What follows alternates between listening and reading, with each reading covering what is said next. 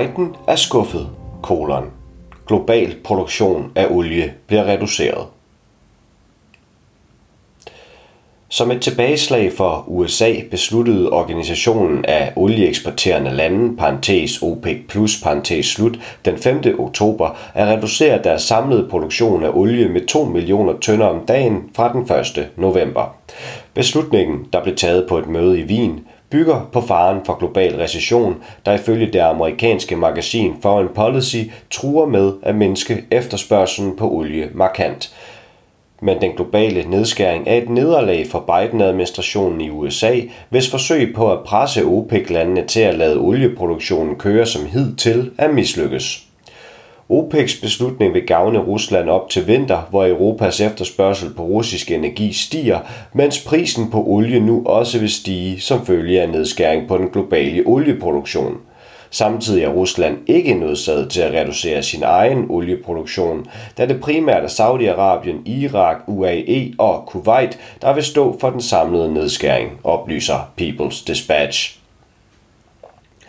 OPEC består af de 13 olieproducerende medlemslande, Algeriet, Angola, Republikken Kongo, Ækvatorial Guinea, Gabon, Iran, Irak, Kuwait, Libyen, Nigeria, Saudi-Arabien, Forenede Arabiske Emirater (UAE) og Venezuela. Det nylige møde blev afholdt i OPEC+, der inkluderer yderligere 11 lande, som ikke er medlemmer af OPEC, men følger organisationens initiativer. Blandt disse lande er Rusland, Mexico og Filippinerne. OPEC holder regelmæssigt møder for blandt andet at beslutte, hvor meget råolie der skal være på verdensmarkedet. På det nylige møde i Wien var Rusland blandt deltagerne. Ifølge OPEC kommer reduceringen af den globale olieproduktion i lyset af den usikkerhed, der omgiver udsigterne for den globale økonomi og oliemarkedet. Konkret forsøger OPEC Plus at øge olieprisen, som er faldet til under $90 for en tønde. I juni lå prisen på $122, noterer den britiske tv-station BBC. De 2 millioner færre tønder olie om dagen svarer til at reducere den daglige globale forsyning med 2%. Det er dobbelt så stor en nedskæring som tidligere spekulationer. At OPEC nu drejer oliehanen endnu en tand er ikke sket i samme omfang siden april 2020, hvor lockdowns under covid-19 betød mindre efterspørgsel. For inden OPEC-mødet havde Biden-administrationen lanceret en omfattende præcisionskampagne for at tale OPEC fra at reducere olieproduktionen, oplyser CNN.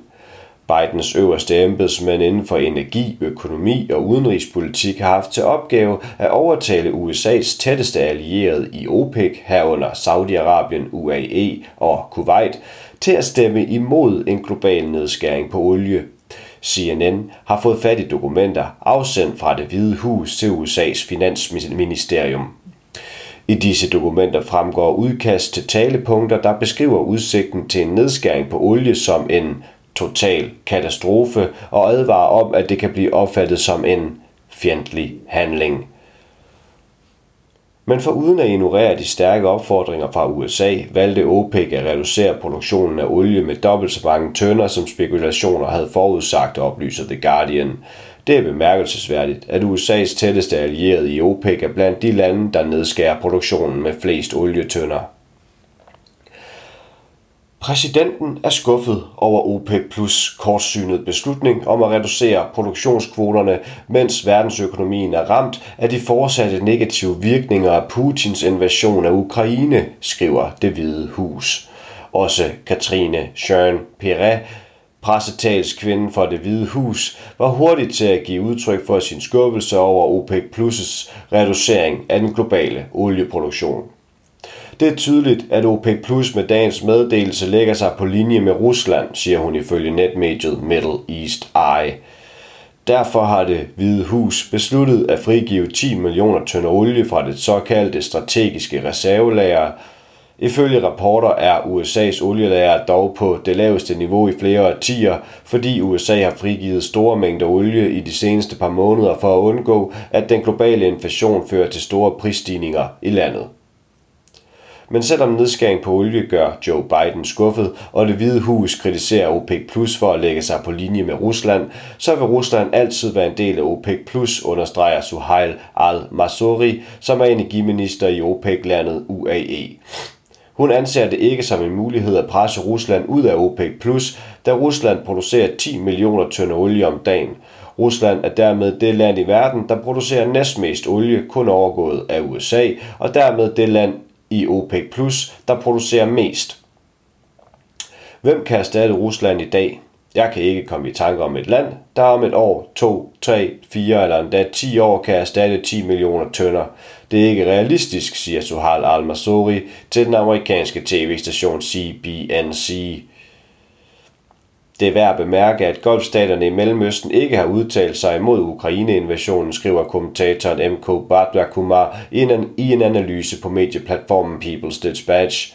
Han mener, at OPEC Plus og det seneste initiativ med at skrue ned for oliehanerne vil gavne Rusland og styrke dets olieindtægter op mod vinteren, hvor efterspørgslen efter russisk energi fra Europa typisk stiger.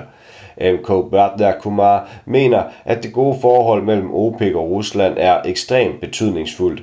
En forståelse mellem Rusland og OPEC rummer potentialet til fuldstændigt at transformere de geopolitiske tilpasninger i Mellemøsten, dykker ud over petrodollaren, der historisk set har været en robust søjle i det vestlige finansielle system, skriver han og tilføjer, at Washingtons forsøg på at isolere Rusland er fejlet.